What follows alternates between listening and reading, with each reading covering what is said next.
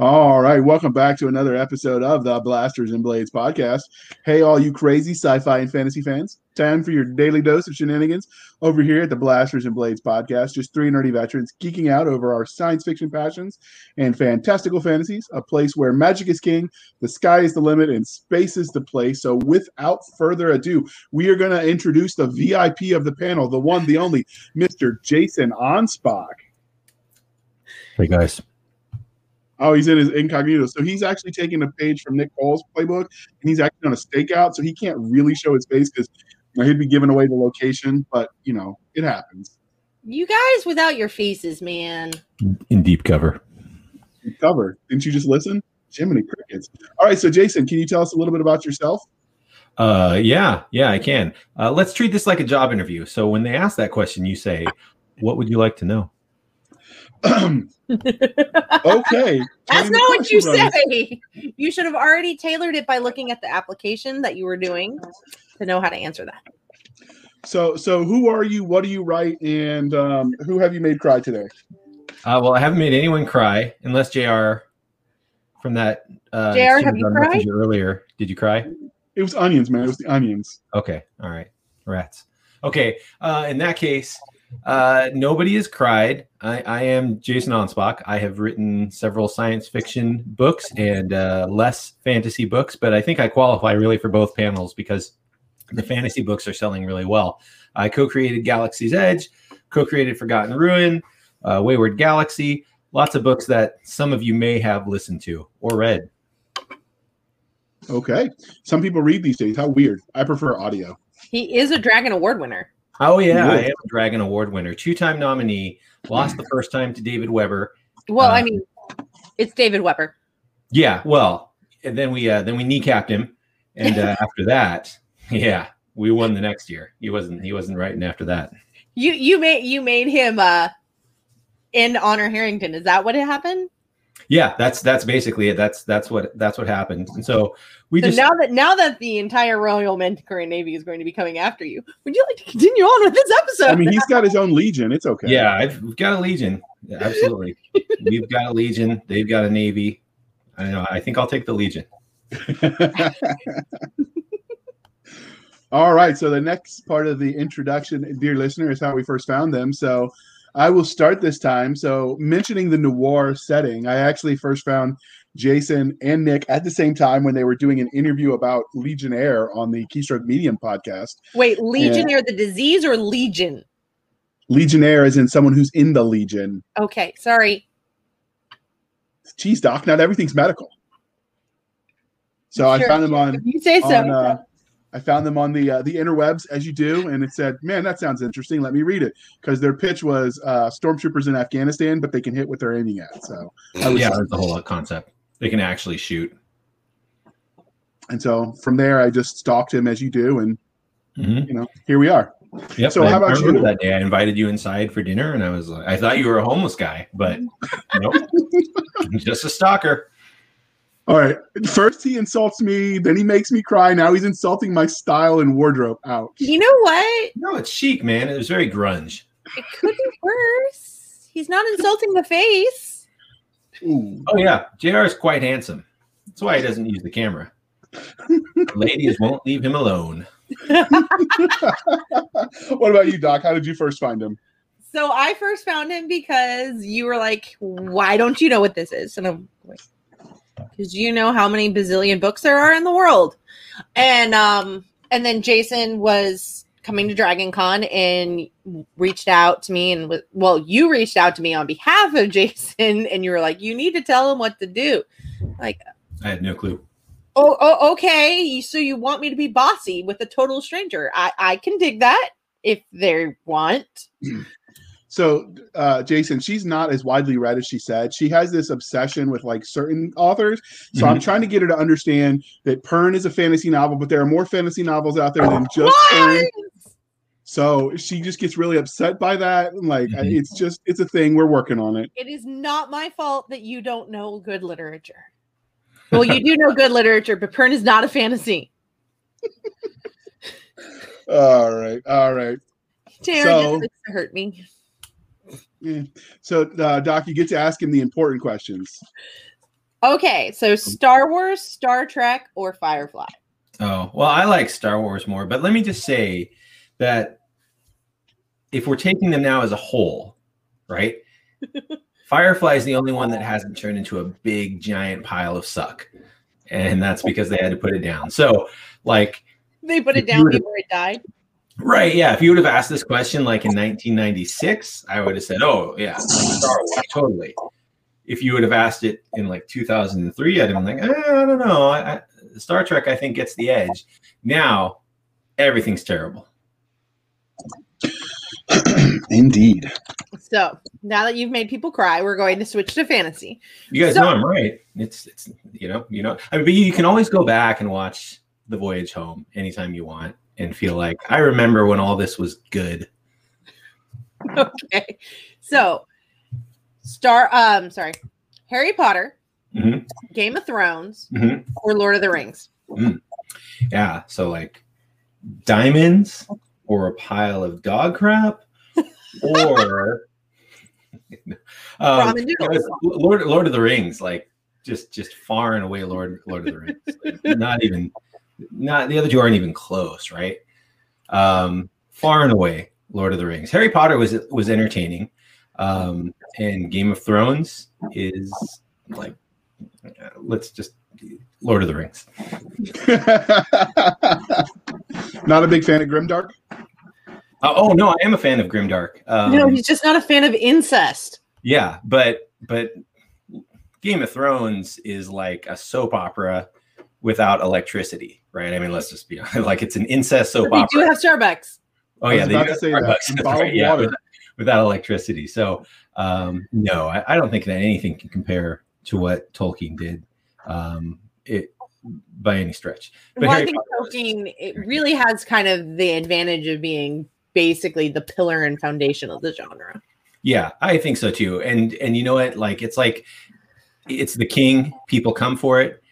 Um, and I think that might be one of my uh, one of my gripes with Game of Thrones in general. Just anytime any author is like, "Well, here's what Tolkien did wrong," I'm just like, "Shh, shh, shh." And that's, that's where we have to get with that. So, but yeah. So, which one is your favorite? The fantastical fantasy or sci-fi? Which was your first love? Um, I liked fantasy first. And the science fiction that appealed to me was in that Star Wars vein, which is much more of a space opera fantasy style Star yes. Wars uh, fan. You know, I, like I never got into uh, hard science fiction that that really bored me. Um, I think that's why I liked initially Star Trek, Star Wars more than Star Trek for, for those same reasons. I just wanted to have fun and use my imagination. So the fantasy that I tend to write and that I'm drawn to, or the science fiction I write and am drawn to, tends to be the same way. I, I like the fantastical elements, and I think that a, a kind of nebulous, futuristic science fiction setting is a great way to tell fantasy if you want to get out of uh, kind of the old lost golden ages, but definitely a fantasy guy at heart. Okay. So what is it that you love about the, the genre? I think fantasy allows you to tell uh, things that we kind of all know to be true. Uh, about human nature, about what's virtuous, what's what's worthy, what's right, uh, in a lot of different ways and settings. A lot of times that's all we're doing is retelling either the hero's journey, or we're reminding ourselves that sacrifice for good is a good thing, that um, being honorable is a good thing. There's just so many different aspects of humanity, um, the realities of death and pain and suffering and loss, all those things can happen in a fantasy setting and have happened in a fantasy setting over and over and over again. And what I love about it is that you can kind of reset the stage, but then let these plays play out again and again and again. And it just feels exciting each time you go through it. Um, there's only so many archetypes, and there's only so many uh, story arcs and, and beats and plot devices and tropes and, and things like that. But But a really well done one, whether you're reading Conan or whether you're reading something that's uh, more modern, you just get that sense of like, yeah, I feel this, I know this, I can connect with this as a human being on this level. I think sometimes also it allows us to um, kind of come to grips with certain concepts that are really hard for us to deal with just straight on, you know? Mm-hmm. Uh, I was reading uh, a book and it had a pandemic in it. And it was a very specific pandemic. And it was just interesting because it came out beginning of last year. It's the second to last in the Kalina Pr- Price series. I cannot remember the last the, the book, but it was really, it actually kind of helped deal with the, some of the COVID stuff because it was dealing with it, but it wasn't straight on, you know? Sure. Yeah. So, um, but yes. Right. I mean, that's how I dealt with um, all those orcs that were constantly attacking my house. And I thought, I get it now. They're evil beings, worthy of nothing but the blade. Uh, plot twist, that was actually the I R S agent coming to collect their taxes, but oops. No, it was Disney trying to uh, convince you that you should give up the name and uh, let them just have the, the theme park. I mean, they definitely are orcs, so that, that fits pretty well. So what was your first memory of sci-fi or fantasy? Ah... Uh, It was uh, this terrible cover of The Hobbit. My dad gave me a little paperback Bantam box set that had um, Lord of the Rings and The Hobbit in it. And uh, you've probably seen it, J R. It's floating out there. But like it was like this really, really fat Bilbo and like this Gollum with a long pointy nose. It was really poorly done. And I didn't read it for the longest time because I was like, how is this entertaining in any way, shape, or form? Like it was the fattest, most portly Bilbo. His his double chin was just pure, just a big fat round head. Um, there was nothing adventurous about it at all. So it just sat forever. And then when I finally read it, I was like, "Oh, this is awesome!" Um, but that's that's my my earliest memory that I can you know specifically put to. I'm sure I saw glimpses of like Ice Pirates or something like that on H B O uh, prior to that date, but that one at least stands out in my mind. So how did your love of the, we're going to shift to sci-fi because that's what we're, we're talking about. How did your love of that shift into you writing novels in, in the science fiction genre? Um, I think I just like to make stuff up. And that's that's the answer. I like to make stuff up. And I like it to be weird stuff that's not real stuff. I don't want to make up like two guys that could live down my block going to work every day and then their mom dies and then they have to rediscover their brotherhood and it's all for action. I mean, that happens all the time. I see that all the time. I want to write something that's exciting. That's like that, that's what Lifetime T V is for. Yeah. I mean, that's called literature, but I, I don't really like that at all. That's kind of, you know, I get it. People fall in love. They have to deal with past trauma, blah, blah. I want blasters and blades. And blades, and blades and podcasts. Outstanding. So, so many authors let their own real-world experiences influence the stories they tell. So, were there any formidable moments that shape you, uh, shape you as a storyteller? Were you abducted by aliens as a kid? Anything cool? Um, I saw Flight of the Navigator a bunch of times, so that pretty Me much counts as being abducted by aliens.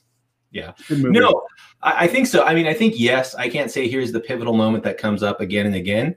But um, I think a lot of authors, or maybe it's just me, have a strong sense of empathy. And if you allow yourself at night, you can lay in bed and just start letting your mind drift to the most horrible, terrible things um, and picture them like they're really happening and sort of saying, what would happen if this terrible thing took place? Um, or recall difficult times or good times.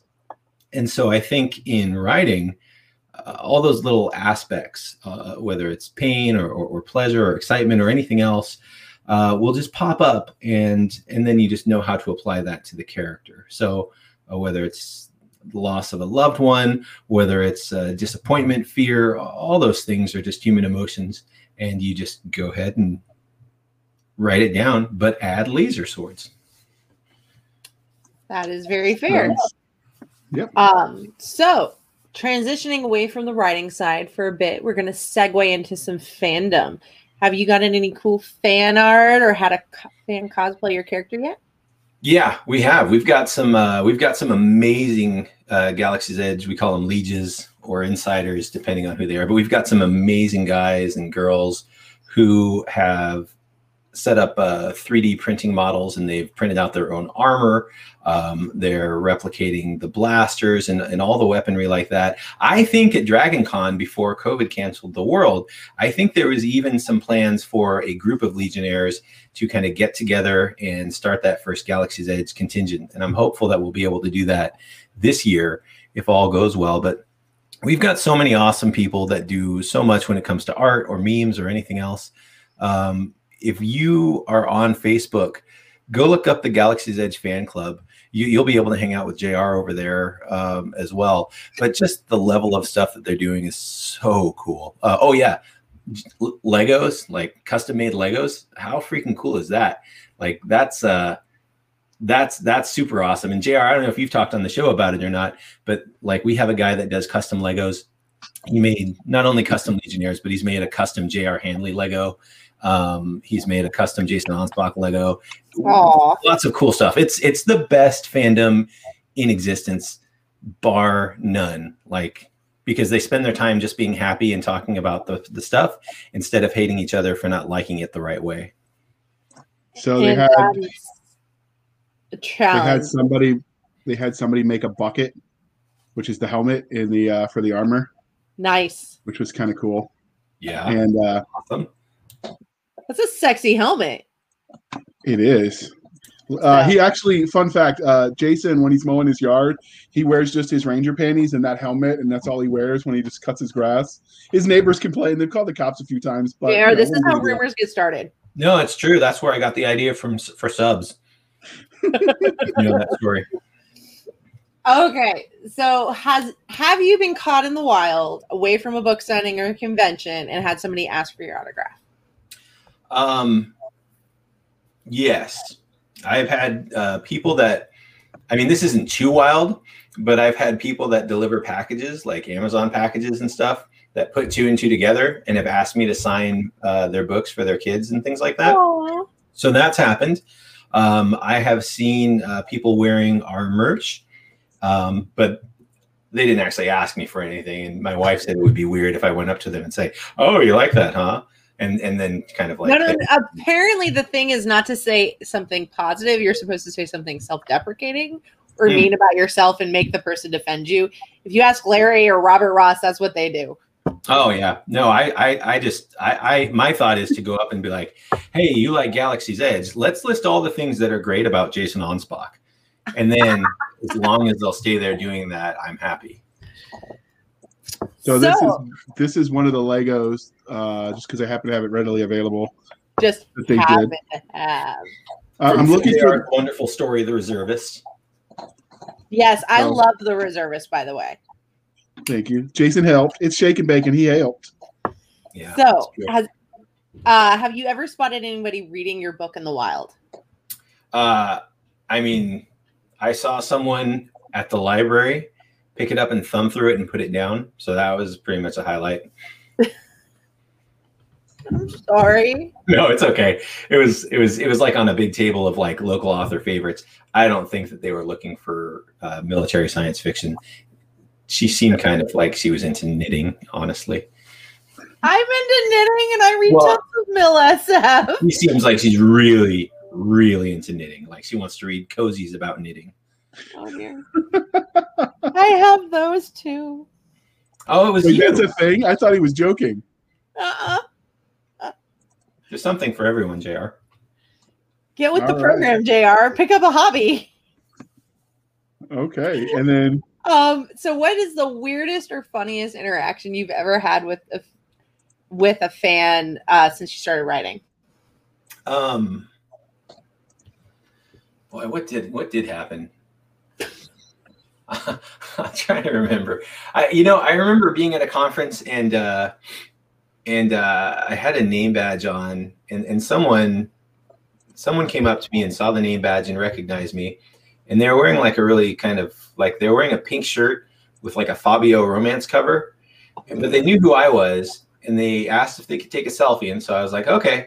And then I never saw them again. And I just kind of wonder about that person all the time. I wonder about their shirt, about why you would wear like, you know, a Fabio romance cover shirt, but know a military science fiction author by name at least. And um, that that's that's it. I've uh, our fans are so cool that I don't know that anything else like really crazy has happened. I've sat and talked with them for uh, hours on end and met some really cool people that I'll still like. We'll still text back and forth because they're just they're they're cool.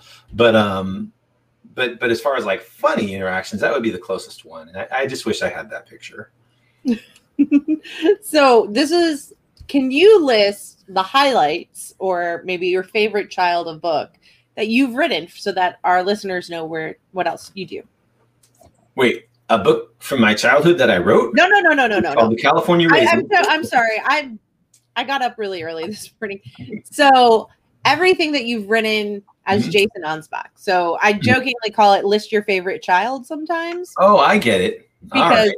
So you spend so much time invested in these books. Yeah, yeah. And creating them and editing them and... Right. Well, I would say um, you should read Legionnaire, which is the first Galaxy's Edge book, uh, because there's a lot of them, and, and you can just really explore that series and kind of get a good mm-hmm. sense for, for all that writing. So that, that would be number one. Uh, number two, like that's if you like really strong military science fiction. If you like something that's a little bit like funnier, I would say read Wayward Galaxy, um, which is just kind of getting its start. Book one's come out um last year. Book two is going to be out in July, and that book is military science fiction, but it, it features a really fun A I named Brody, who was cultured uh, as he became aware by nineteen eighties action movies and sees the world through the lens of John Matrix. That sounds like a lot of fun. Yeah, that's a great book, and if you listen to the audiobook, R C Bray does a fantastic job with the Brody character especially. All right. I found the Lego of Jason. Yeah, there's Lego me. Aww. We'll leave that up for a little bit. So those uh, those all sound fascinating, uh, including Thanks, your Joe. your bromance with the great uh, R C Bray. But uh, today we're going to talk about your book, Wayward Galaxy, which is the first book in a series by that name. It's one of the uh, most popular in the Galaxy's Edge Discord spin-off series you guys have written. Not the most popular, but it's it's up there. That's so fair. Where did you get the premise for this universe? How did you come up with the idea for it? Was it psychedelics, Ouija board, uh, overindulging in expired dad jokes? Mm-hmm. Yeah, it was all the above. Um, Do those expire? Yeah, apparently. apparently. People look at me funny. J R's dropping knowledge on us. Um, I think that that book was was two things. One, it was the thought of, oh, it would be cool to write a story where we've got some kind of modern day or close to modern day soldiers who go on a, a, a mission that's going to take them forty years of cryosleep to get to. And then they wake up and the galaxy's completely passed them by. And I thought that would be a cool idea to to, to go after. Like, what, what what's going on? We kind of get to discover just how advanced things got together with them. So that was one part. The other part was I had this idea for Brody, who was just, I thought, a really funny, awesome A I. But I didn't have anywhere to put him. Like, he didn't fit in Galaxy's Edge. Um It wouldn't make sense for Brody to show up in Galaxy's Edge quoting Lethal Weapon movies. Um, but I thought, well, I think I could make it work here. So I gave him a stutter, um, basically conceptualized him as Optimus Prime meets Max Headroom, and just had fun. And I was like, hey, people are either going to think this is really funny or this book's going to flop. Um, and thankfully, people thought it was funny and enjoyed it. But, but that was it. It was just two ideas that Uh, existed independently that I thought, eh, hell, why not? It's it's a book one. Let's let's see if these work together. And it ended up being like peanut butter and tuna fish. You know, the combination that everyone loves, and it's just fantastic. We need to get you a better culinary expert. And that's coming from J R, and his cooking sucks. Oh no, yeah, no, I I eat the same thing as any cat. I don't feel like I'm better than a cat. You know, that's my motto. I am. What do you think? You're better than a cat? Yes. And now we know how Skriz was born. What? And I said, now we know how Skriz was born, and weebs everywhere will rejoice. Yeah, that's right. That's, that's where Skriz uh, be, Before we jump into the uh, the series specifics, can you tell us about how that uh, glorious cover came to be? So did you draw it out yourself? Did you hire your kids? Did you beat up? Uh, oh, that's a photograph. Movie? That's a photograph. I went to uh, the uh, Large Hadron Collider thing, and uh, there's like a little gate you're not supposed to step through. But if you kind of throw your manuscript through it, it it turns it into, it, it basically finds the alternate reality. So then I just leaned forward just enough to put the phone in and took a picture and then got out, and that's it. That's how I do all my covers. You heard it here first, people. Breaking news. Yeah, right. Don't you guys try it, because this is a really hard facility to get into. I had to show I D. Uh, I had to do all kinds of stuff to get inside that facility. How many children were sacrificed for that image? I mean, in this reality, none. But apparently, in some of the other realities that you can get to from the collider, uh, it's a bloodbath. The Aztecs win. Let's just put it that way. All right. So uh, we'll move on to the book itself and, and have a moment of silence for those poor Aztecs. All right. And their victims. All right. Now we're going to move on. So what would the thirty-second elevator pitch for Wayward Galaxy be? Um, the thirty-second elevator pitch. Okay, hold on. Are we starting now, or do we start the thirty seconds start from when I start giving the pitch? When you start giving the pitch, we'll start the clock. This all is right, why he's I already lost himself. like ten seconds. Um, all right. Okay, hold on. Let me just set my watch. Hey, Siri, set a timer for thirty seconds. And everyone watching Siri just went off. So I've got thirty seconds. Well, twenty-two seconds. Wayward Galaxy, the concept is we've got rangers who are being sent off of Earth because World War Three is going really bad. The government isn't sure if there's going to be anything left. So they get sent on an accelerated mission to clear the way for colonists which to populate a planet. Something happens. Instead of arriving there on time, oh, that's thirty seconds. Well, I hope you guys enjoy the book. See you later. All right. So what makes Wayward Galaxy special? Uh, I think that what makes Wayward Galaxy special is the love I put into every word. And I think you can really feel it coming off the page. Um, a lot of times I just stop mid-sentence when I'm explaining something to write I love you to the reader, which does throw some people off. But I think most of the audience appreciates it. I love you guys. All right, you heard it here first. Again, we're we're all full of chock full of breaking. I want I want I want all the breaking news to come on this show, J R. We appreciate I want them to hear everything first. I want you to so, say that ten more times. So, which uh, which science fiction tropes do you feel like Wayward Galaxy hits the best? Uh, definitely monkeys versus uh, squirrels. That's a huge trope, very popular in Japan.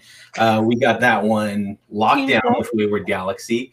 Um, good guys against bad guys. We went there, thought that that was one that, you know, who does that anymore? So we did that, good guys versus bad guys. Um, we did uh, freedom-loving American Rangers against evil communists, and that is a trope that actually is good and real, and Brody can't stand the c- commies. Um, so we did that trope. What other tropes? Um, oh, the one where you go to bed when you're thirteen and you're like, I wish I was older. And then you become like an adult. That's the whole second half of the book. Pretty sure that's how J R aged. Yeah, that's true. Huh, J R? It was like big. I wish I was big. And I had a podcast. And now here we are. So, so are there any subgenres that you think this story fits into the best? Clearly not elven romance. No, no, there's not much elven romance in book one. Uh, book two, though, any anything's game. Uh, I, I'd say subgenres. Um, let's see here, colonization fiction, right? That's that's probably a good subgenre. Um, you know, urban fantasy. From a certain point of view, um, self-help, um, uh, military science fiction would be the main genre. So maybe space marine would be a good subgenre, although they're, they're, they're not Marines, but I guess that's just everybody's a Marine in space. Um, there we go. I'd say that's most of them. So you co-wrote this with uh, J N Chaney, with Jeff. Mm-hmm. So who approached you for this idea? How did that how did that come out? Um, we were hanging out um, uh, at his place in Las Vegas, uh, just kind of just just to just to have some time to to hang out. We became friends uh, because we both got popular. Uh, our writing got popular around the same time, and so it was kind of like we had this moment at a at a conference where we were kind of like, "Wow, I, I can't believe this is really happening to us." And he was having success with his. Um, Renegade series. I was having success with Galaxy's Edge. And so we just kind of uh, grew as friends from that. We were talking about projects we had, and we both had a had a story idea that involved the kind of ship going off, being late to the party, and recovering from that. And so we said, okay, well, we could write two versions of this, right? Like I was going to do mine solo, um, and uh, and then he was going to do his with whoever. Uh, but then we said, well, why do that? Let's just team up on this. And so, so we kind of outlined that. Um, I, I said, hey, I want to in- introduce this character called Brody. I think he's going to be really funny. And he was on board for that. And that's basically how that story idea got going and, and where it got its legs. Awesome. All right. Next question is you, Doc. Sorry so for interrupting. Can you I was tell just curious. Us a bit about the main character in your novel and what makes that character unique in the crazy f- field of science fiction. Yeah, right. So, you know, the, the primary protagonist is named Reach, and um, he is um, like a, a civil affairs guy. Uh, so, and so he's uh, he's kind of on this mission, not as a combat operative, uh, but as someone who's expected to work with the Rangers and make things work with the colonists and make things work uh, just, just all throughout, because they don't really know what they're going to be getting into. Um, he ends up getting enhancements as he goes, uh, gets some, some powers and some, uh, visual augmentation, uh, becomes a better shot, becomes a better runner, becomes stronger. Um, and so he's really so kind he's of like nanotech or totally, yeah, no, it's more like, uh, like, like the genetic engineering, more like, more like CRISPR stuff, right? More like okay. uh, genetic engineering combined with some, um, nano level implants to give you that little bit of extra integration uh, with the other people and with the A Is uh, that they're working with. We've got an Elon Musk-like uh, scientist we call Doctor Roman, who ends up staying awake for most of the trip. And so he leaves a relatively young man, arrives a pretty old man. Um, and so that's that's fun. But, but I mean, I'd be lying if I said that anybody but Brody is the star of the show. He's kind of like, he's the Steve Urkel of this book, right? Like he didn't write the series thinking they'd be a big, oh, that's a, wait. Probably everyone's too too young for so, that. So he kind of stole the show from everybody he else. Stole the show, absolutely he did. Yeah, and you, I guess you can watch the classic American sitcom Family Matters if you're too young to get a Steve Urkel reference, but it's yeah. in my wheelhouse. J R, oh, in your yeah. wheelhouse. Did I do that? Yeah, exactly. See, in your wheelhouse, Siska.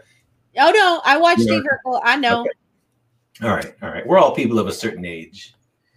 Yep. Uh no. So. Were there any secondary characters who were especially memorable, or actually, who did Brody upstar? Better. Yeah, well, yeah, Richie upstar. Who became the second char- char- the secondary character after Brody stole, stole the show? Well, you know, we decided, because this was just a project for fun, we decided to name the other A I, like the the high functioning good A I. We decided to name her Alexa, just so that we could mess with people's uh, Alexas. And it worked wonderfully. And so I'd like to say that that that she was a secondary character that people remember and curse. Which uh, I can understand that. Luckily, I do not have an Alexa. So well, you can call it computer. That's what I do. See, so I guess maybe Star Trek is a little bit more special to me than I let on. Yeah. Computer. Oh wait, no. If I tell it to play music, it, the podcast will get taken down. Never mind. That'll be a problem. So, okay. um, does your story next, have what? Next in book two? You're going to hear it first. He's going to name the other computer Siri, so he can mess with everyone equally. Oh, that's a great idea, J R. I am now. So glad I use Google, baby. Okay, Google.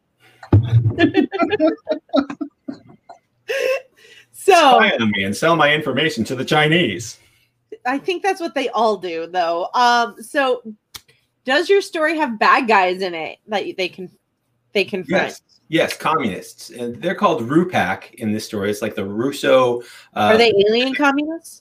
Oh, they're they're they're communists. They're dirty, dirty commies. But they're they dirty, dirty commies, actually, um, because they got to the planet a bit before the Rangers, and things haven't gone well for them um, because you know they're just pulled out they're of commies. The fields, and yeah, they're commies. They're they're fodder, cannon fodder. So RUPAC, the Russian Pacific Alliance. The idea is that China kind of uh, takes over Taiwan and all the other. Uh, uh, you mean all the places they've been trying. All the places that they want, they're looking at right now, kind of giving Australia the side eye, side eye, and uh, well, it happens, and so um, that's the primary enemy because communists are just Nazis with better P R, and I don't feel like enough of them are being killed in today's literature. So. Speaking of the characters, if they ever met you in a back alley and they knew who you were, mm-hmm. how happy would you be about that? And what would they do to you? I think they'd be really happy because I made them so cool. I mean, I guess the bad guys might be upset, but all the main characters would be like, wow, you really made me who I am. And I'd say, I know I did. And they'd say, I have such cool powers. And I'd go, I know, I thought of that. And they'd say, and look at this girl that I married. Isn't she amazing? And I'd say, she's wonderful. It's like she was made for you. And then they would probably lift me up on their shoulders and like say, hip, hip, hooray. It would be fun. Unless they died because he killed them. Well, then they would be corpses, wouldn't they? And they wouldn't be saying anything at all.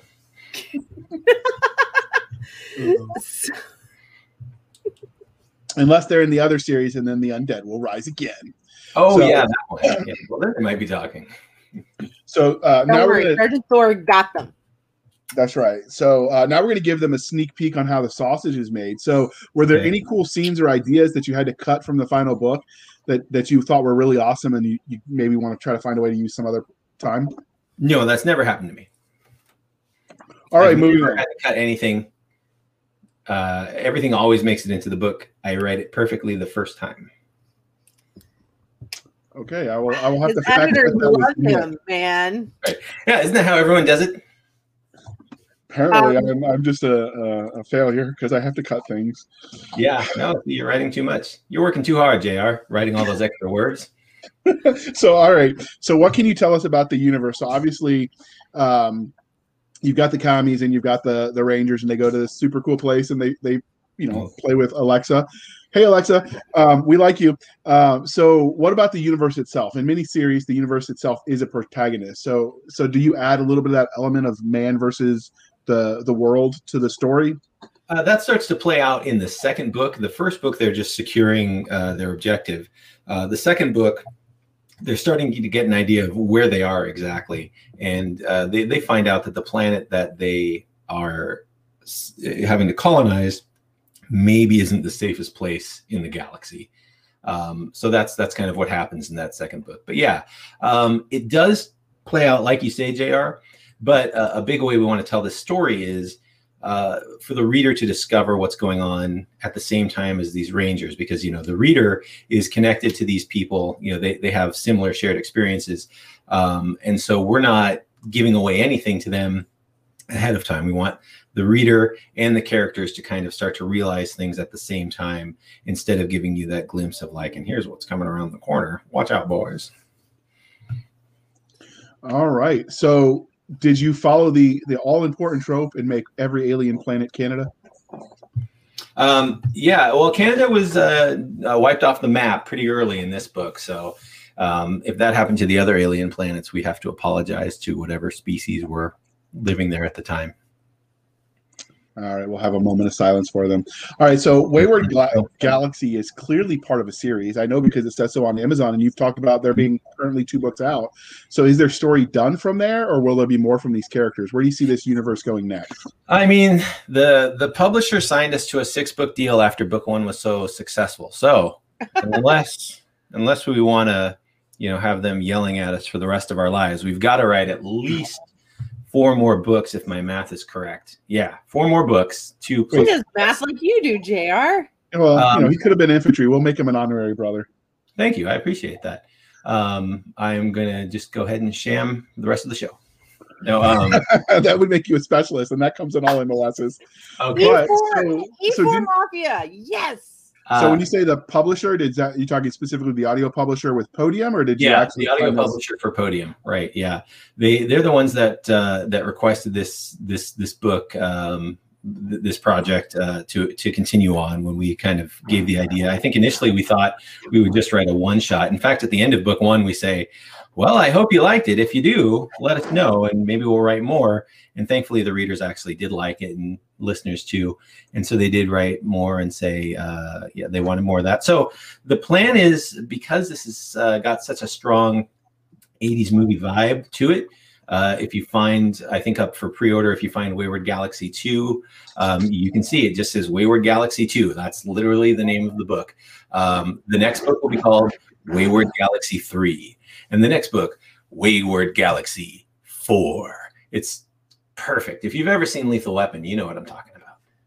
We don't do that with good books. Oh, oh, we do uh, for Wayward uh, Galaxy. Book two is actually going to be the Electric Boogaloo. He just doesn't know it. Yeah, they're oh, going to special it. edition. Uh, Wayward Galaxy two, Brody's Boogaloo is the special edition hardcover. Well, you heard it here first. That's number three. That might be the fourth thing I've broken. Oh, there you go. See, I do math like a grunt that I am. All right, Doc, next question is you. Thank goodness none of you have to count bodies or patience. Everything would be a mascot. We all know that every literary universe has its own internal consistent ru rules and technology. What sort of tech do you expect with these books? Spill the beans.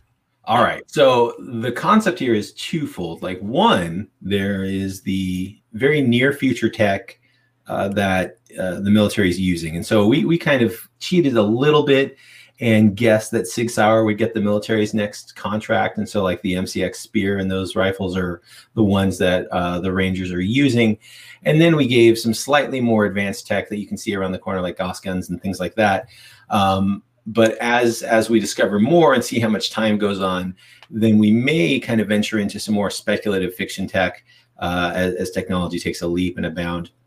One of the interesting things, I think, is like we've seen a massive jump in technology since the Industrial Revolution. Like it's just, just the, the, the chart just goes through the roof. Um, and everyone assumes that that's just going to keep happening, that you're just going to keep climbing. I tend to be in the, in the mindset of th there's going to be some significant breakthroughs, but we're also probably going to reach a point where you plateau, you plateau, you, you, you get about as advanced as you can get on something, um, barring finding a way to, you know, use magic and completely change physics. So, um, so I, I like, for the sake of familiarity and just because I think that's the way things go, to keep things relatively close to a modern baseline and maybe just turn it up to eleven or twelve. But we all know if you put the word quantum in front of it, you can do whatever you want. Yeah. I yeah. hate quantum. I had to take quantum mechanics. I hate that thing. Okay. Now that we're past that, what tech uh, that you made for your universe would you have for your daily use, and how would you abuse it? Oh, yeah. Well, there's this. Uh, well, I mean, assuming that I can't have a full Brody battle suit, right, like hanging out with me, and that might get annoying. We we did like a next generation Striker style vehicle, which we called the Badgers, um, which is kind of like Batman's Tumbler mixed with a Striker, mixed with um, uh, just like a, a Humvee with extra grenade launchers and extra fifty cals. And then we said, well, let's put like an A ten's Vulcan gun on the front too. So it's like that. It's just kind of a fun vehicle. I would like to drive that to Costco and just see people try to stop me. No more parallel parking for you. Just push the car out of the way. Yeah. Just drive right over the top. Badger doesn't care. So do you have any aliens in your universe? Um, You do have aliens in the sense that there is non-sentient wildlife on the planet. There's predators and things like that. But we do not have any aliens who are like, you know, sentient. Sentient and take me to your leader. No, none so, of that. How, of your alien species, how did you go about creating them? Did you just go, I need a dog, or, I, or mm. like... What yeah. did you do? I just randomly open like the Far Side comics and look and see what uh, Gary Larson did. And see you didn't like have your like youngest kid go draw me an animal that hunts. Oh no, no, I don't do that. You know, they always come up with the same thing, and it's just like I, Galaxy's Edge got got got that, and so I figured with Wayward Galaxy we 'd try a different approach. My son would just come up with Pokemon. Mm, yeah, yeah, that's that's what the Coobs were. They're just Pokemon. All right, you heard it here first. That's number two dozen and twelve. I'm breaking so many stories, J R. I hope you're putting this on Twitter so that you can really be first. Wait, Two Twitter's still around? Podcasts. I didn't know it was still a thing. Here, I thought it had fallen into the sun already. No, Twitter is still around because birds like to tweet. Yeah. I have no idea. We're going to just go with that. All right. So... Did you ask? What do you got for me, J R? What, what do you got? Come on, bring it. All right. So you uh, answered the questions a lot quicker than we thought you would, because normally this would be about like an hour mark. But that's okay, because, you know, sometimes it's it's fine to be, you know, on point and answer the questions exactly. So, I mean, it's uh, been fifty-five minutes, J R. I don't think, you know, there's that big of a gap here. forty-five. I got the little timer. So clearly this interview is winding down on account of you answered all of our questions. Wait, wait, wait. Crap, we forgot to ask him. Is there anything else you would like to tell us about the I was getting ready to universe? Oh, I'm sorry. Is there anything else that you want to tell us about Wayward Galaxy that we didn't ask before we move on? Okay, I'm going to act surprised like I didn't hear that this question was coming. Oh, well, hey, that's, man, what a great question. I hadn't thought about that. Oh, ah, boy, things about Wayward Galaxy that I would tell people while stalling for time so that the show wasn't too short, and then people would be happy to hear it.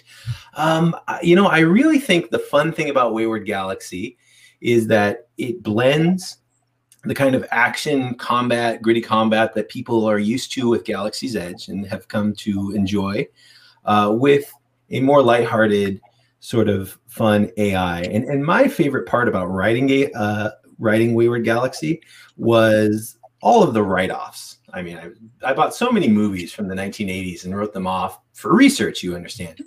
And I quote those movies liberally throughout the show. And so um, there's a great scene in Wayward Galaxy where Brody is trying to communicate how capable of a warbot he is. And he does it by using only titles from Steven Seagal movies. And I feel like anybody who reads that and appreciates it is worth calling a friend. And so if you read Wayward Galaxy and, and you get all those jokes and and you you you say, I remember that movie, I remember those things, then then welcome. Welcome is, to Wayward Galaxy. This is definitely a mill sci-fi with humor involved in it. It totally is. I hope it gets nominated for a Dragon Award, and I hope it wins. And I hope it beats other people who have been nominated many times so that they can continue to not win. So Um, you know, this book, you know, was uh, narrated by by R C. Bray, but we all know every star burns out eventually, and maybe his time has come. So how much would a reader have to pay to get you to come to their house and read it to them in the voices you've done today? Oh, I would love to do that. I'd love to do that. They wouldn't have to pay much. Yeah. I mean, it's mainly just the drive more than anything else. But if they want to come to my house, I typically sit on my porch and read my works to whoever wants to listen. And it's usually a pretty empty yard, but I mean, I'm not going to stop just because there's no crowd. I didn't stop when people didn't write, read my first book, J R. I kept writing.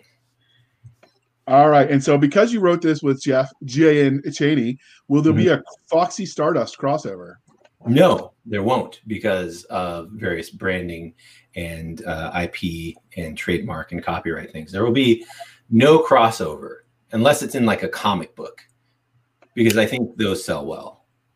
like like when Batman fights Wolverine and somehow wins, and people go, "No, that's not how it would happen." All right. Or so they try to figure out is who that should a dirigible? Them. That looks like a dirigible. Oh okay. Yeah, it's a space dirigible. I love dirigibles because it's no, a that's fun a, that, to that's say. What they call a heavy hauler. It's a it's a non-combat craft that was designed to transport material from the colony ship down to the planet's surface to make preparation for the colony ship's eventual landing, because the ship then doubles as uh, as the first sort of colony pieces. Um, it also, you know, it's like a government ship. Sort of like there's a bunch of people, there's a lot of money on the table, and everybody with a bunch of buttons and, and brass and, and, and things on their shoulders. Like, well, can we make it do this? Well, what about this? Well, what about that? And they just keep adding on it. So that's what the heavy hauler is. It's it's a hauler, but it also delivers the Rangers. And what you see down below are the dirty, dirty Rupak waiting to ambush our heroes. But wait, there's more next week on... Um, Next week on As the Galaxy Turns. So clearly, you know, you've got like three dozen kids and they want to go play their, their baseball league. So mm-hmm. we can't keep you forever. So Jason, can you tell everybody how they can find you on the wild, wild interwebs? Yes, yes. Well, first off, you have to send me Bitcoin. And uh, I believe J R is going to put my wallet key up for you to send Bitcoin on. Once I receive at least zero point zero zero zero one Bitcoins, then you will get a clue, a series of clues, actually, each one more nefarious than the last, which will lead you to my email address. You email me at my email address. I reply with a physical mailing address. You write me a letter, and then I read the letter, and I send a letter back to you. On that letter will be where to find one of my alt Twitter accounts. You follow that account once, unfollow. Follow it a second time, unfollow again. Follow it the third time. I will follow you back and direct message you a second alt Twitter account. But this one you don't follow. I just know that you see it. At that point, I write you another letter. And then you get to meet me. And then in person, I hand you the U R L to my website. And I've been doing that since nineteen eighty-seven. I believe it. And uh, when do they send the uh, self-addressed stamp envelope with the uh, cereal tops? Uh, that just goes to our normal P O box. We have we have people that do that. I don't I don't handle that stuff. Your minions. All I'm right. a busy man, J R. You know how it takes to do all that crap with the Twitter and the following to give people my email address? It takes a long time. All right. You can follow us on our website. Uh, anchor dot f m backslash blasters and blades, uh, anchor dot f m backslash blasters tack and tack blades. Our Twitter is twitter dot com backslash sf underscore fantasy underscore show, Sierra Foxtrot underscore fantasy underscore show. You can email us at blastersandbladespodcast at gmail dot com. Our Facebook group is facebook dot com backslash blasters and blades podcast. And if you want to throw a little bit of money in the tip jar to help keep the lights on, buy me a coffee dot com backslash slash author J R Hanley, and in the comment section, put for the podcast. And uh, how much to get Seska to keep dancing? Because I see you in the corner of the screen. What's your MySpace, guys? You know, some some high school kids brought it back apparently, so Tom can be our friend again. Hey, I don't know what sound creepy at all. What was your song, J R, on MySpace? What was your song that played when people came to your page? I don't remember. I don't know if I ever had one. Uh, it was probably Rico Suave. Yeah. All right, Doc, bring us home. Okay. Obviously, I'm too young to have that. So thank you for spending your precious time for with us. For the absentee car- comic artist, Nick Garber, J R Hanley, I'm Seska. This was the Blasters and Blade podcast. We'll be back next week at the same time, where we'll indulge our love of nerd culture, cheesy jokes, all things that go boom, and making fun of J R.